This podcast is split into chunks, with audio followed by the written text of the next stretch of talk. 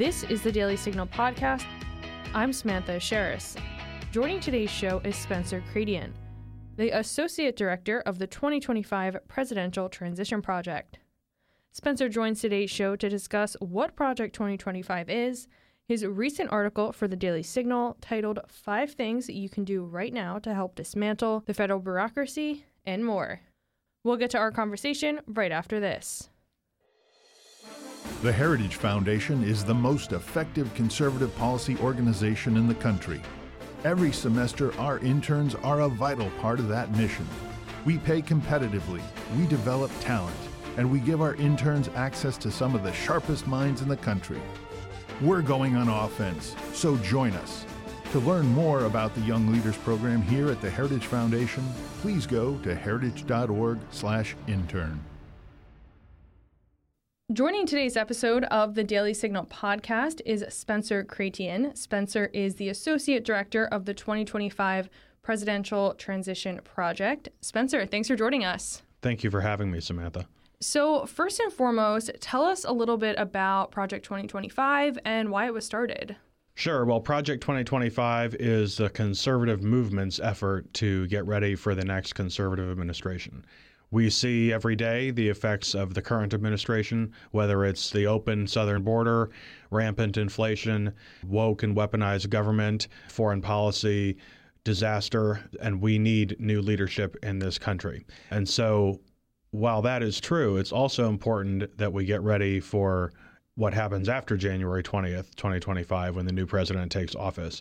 So, Project 2025 is now more than 70 conservative organizations. It's organized here at Heritage, but it includes really who's who of the conservative movement. We have groups involved that are more establishment friendly, more populist friendly, more libertarian, social conservative. You know, we, we, we got everybody. And the goal is that we are just like a snowball rolling downhill that keeps building momentum. And whoever the nominee is, whoever the next president is, we're going to be ready on day one. And so that's the the vision of Project 2025. You know, we are we are behind the left when it comes to understanding the bureaucracy, when it comes to working in the government here in DC, Maryland, Virginia, you know, the the political composition is not the best for us. So we we are behind the eight ball and we need to build this infrastructure on the right and, you know, train our people up ahead of time so that we're ready to hit the ground running. I'll go into a little more detail, the, the project is organized into four pillars. Uh, the first pillar is right here. It's Mandate for Leadership, this book. It is more than 900 pages. It came out in April 2023, and it's available for free at project2025.org. Uh, and what we did in this book is we went chapter by chapter, and every chapter corresponds to one federal agency. So if you really care about the Department of Health and Human Services or the Department of Housing and Urban Development, you know, there's a chapter on that agency.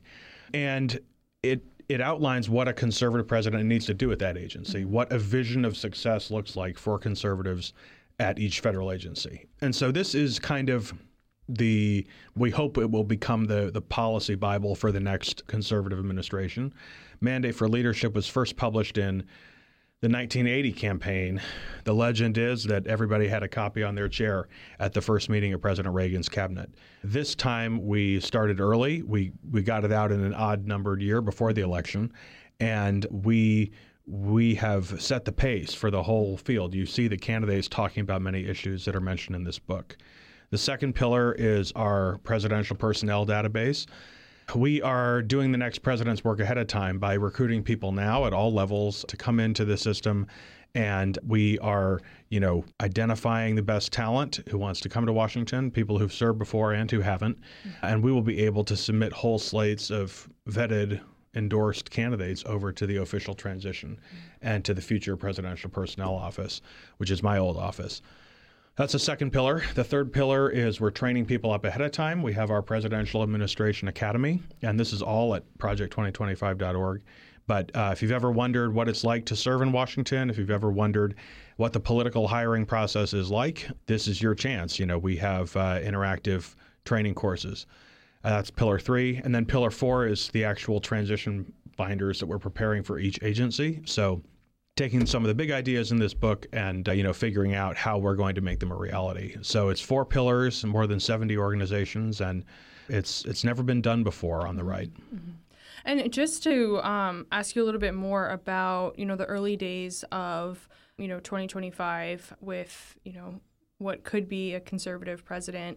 What can be learned from the transition that President Trump and the Trump administration went through? You know, what lessons can be learned from there, and how can they be applied or you know uh, improved on for you know 2025?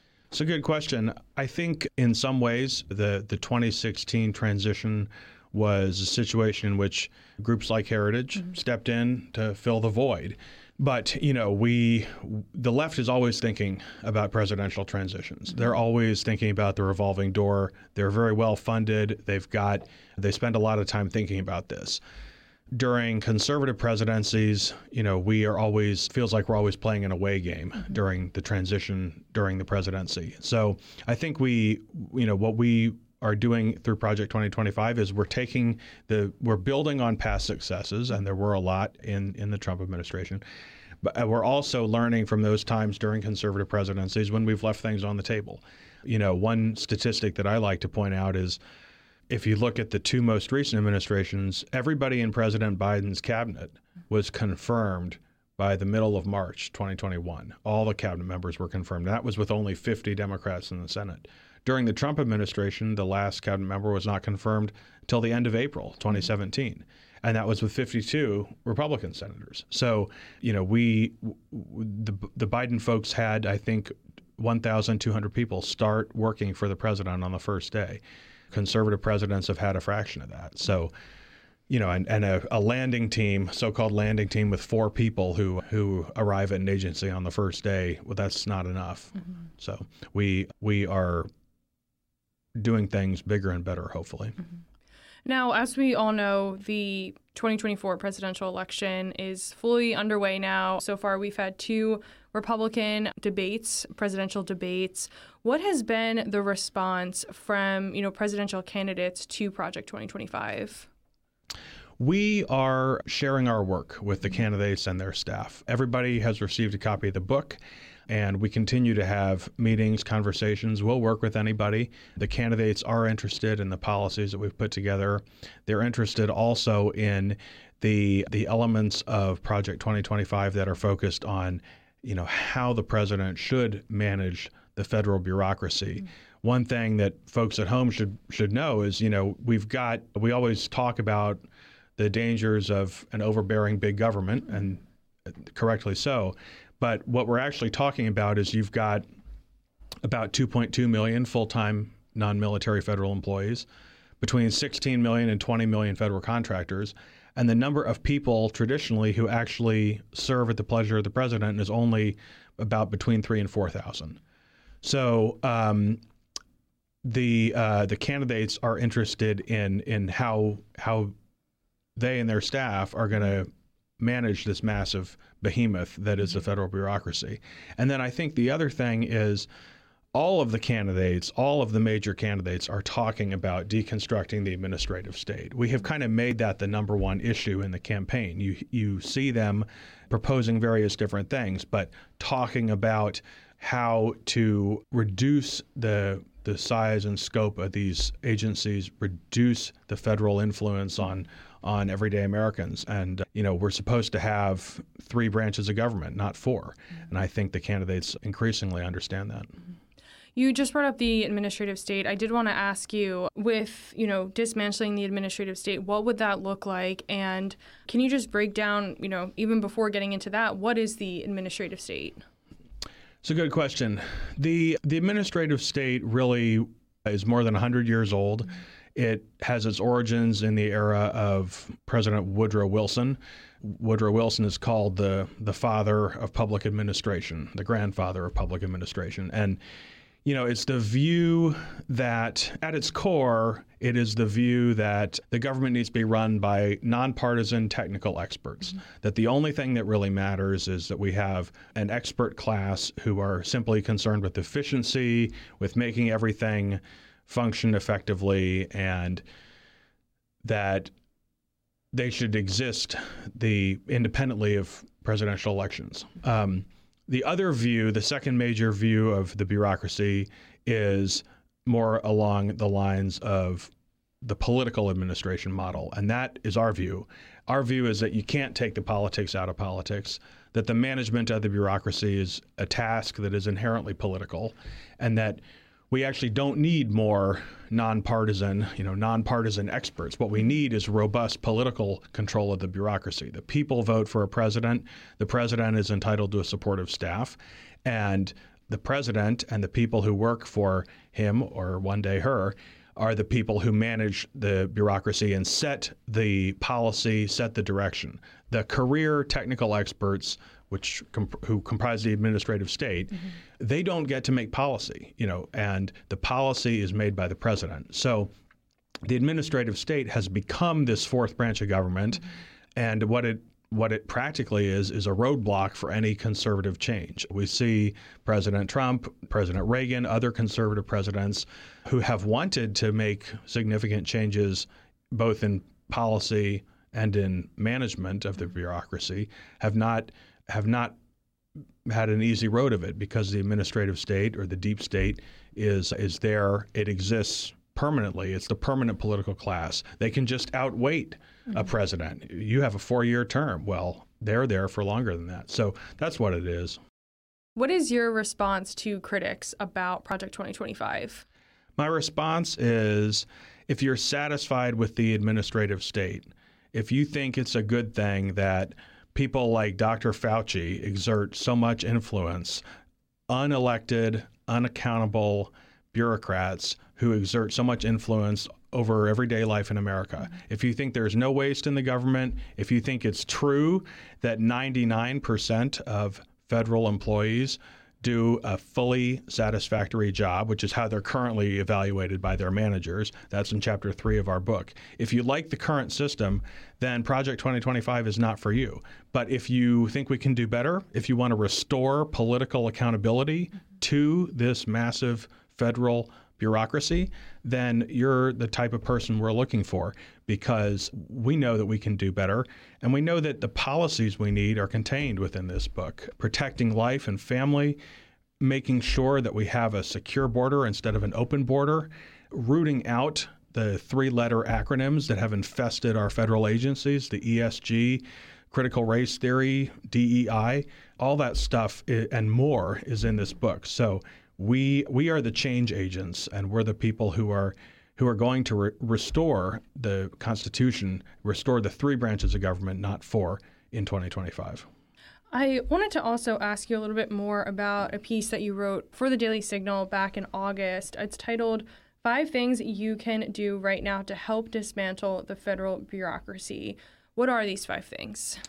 Well, the first is familiarize yourself with this book, Mandate for Leadership The Conservative Promise. It's available at project2025.org. If you want to read the whole thing or order a copy, you, you certainly are welcome to. Most people probably familiarize themselves with, with one or two chapters that are most interest to them, but it's there in, in its entirety for everybody. And this will set the policy vision both for the 47th president and for the people, hopefully, who are going to work for the president. Second thing is uh, also at project2025.org, make your profile in our presidential personnel database. You know, if if you want to come to Washington, or even if you are unsure but you know people who do, and you just want to you know, see what it's like to to serve the president, then make a profile at project2025.org. Another thing you can do is sign up for our Presidential Administration Academy, which is related, you know, but get trained up ahead of time, learn about what it's like to live in Washington, what the political hiring process is, you know, how to deal with the media, how to avoid the traps that the deep state is going to lay for you. So get involved in the training component of this project. And then I think the the other two things I said were, you know, we've got now more than 70 organizations, including the Heritage Foundation, and you can see the full list online. But those 70 plus now conservative organizations, they conduct a lot of their own great events, great programming, mm-hmm. and you should check out that. And then the last thing I said was spread the word.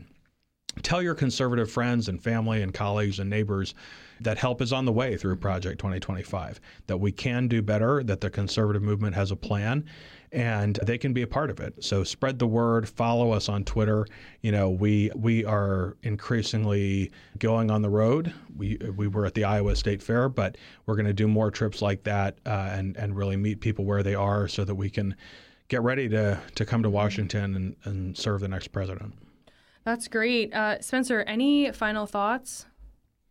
Well, I would just encourage everybody uh, to to take heart that uh, Project 2025 has a plan. Um, we're going to be ready for the next conservative president. We know that the permanent bureaucracy is going to be ready. We know the deep state is going to be ready, and all of the Washington interest groups, big tech, big pharma, big business, Wall Street, K Street, the defense contractors, they all have their list. They all have their plans. They're all going to be ready for the next conservative president. When the when the president says, "So help me God," you know, they have their their agenda. Well, what about us? We can have an agenda. We also can be ready through Project 2025. Well, great. Spencer, thanks so much for joining us. I appreciate it. Thank you. And that'll do it for today's episode. Thanks so much for listening to my interview with Spencer Chretien. If you haven't had the chance, make sure you subscribe to the Daily Signal wherever you get your podcasts and help us reach even more listeners by leaving a five star rating and review. We read and appreciate all of your feedback. Thanks again for listening. Have a great day, and we'll be back with you all this afternoon for top news. The Daily Signal podcast is brought to you by more than half a million members of the Heritage Foundation. Executive producers are Rob Bluey and Kate Trinko. Producers are Virginia Allen and Samantha Aschieris. Sound design by Lauren Evans, Mark Guiney, and John Popp. To learn more, please visit dailysignal.com.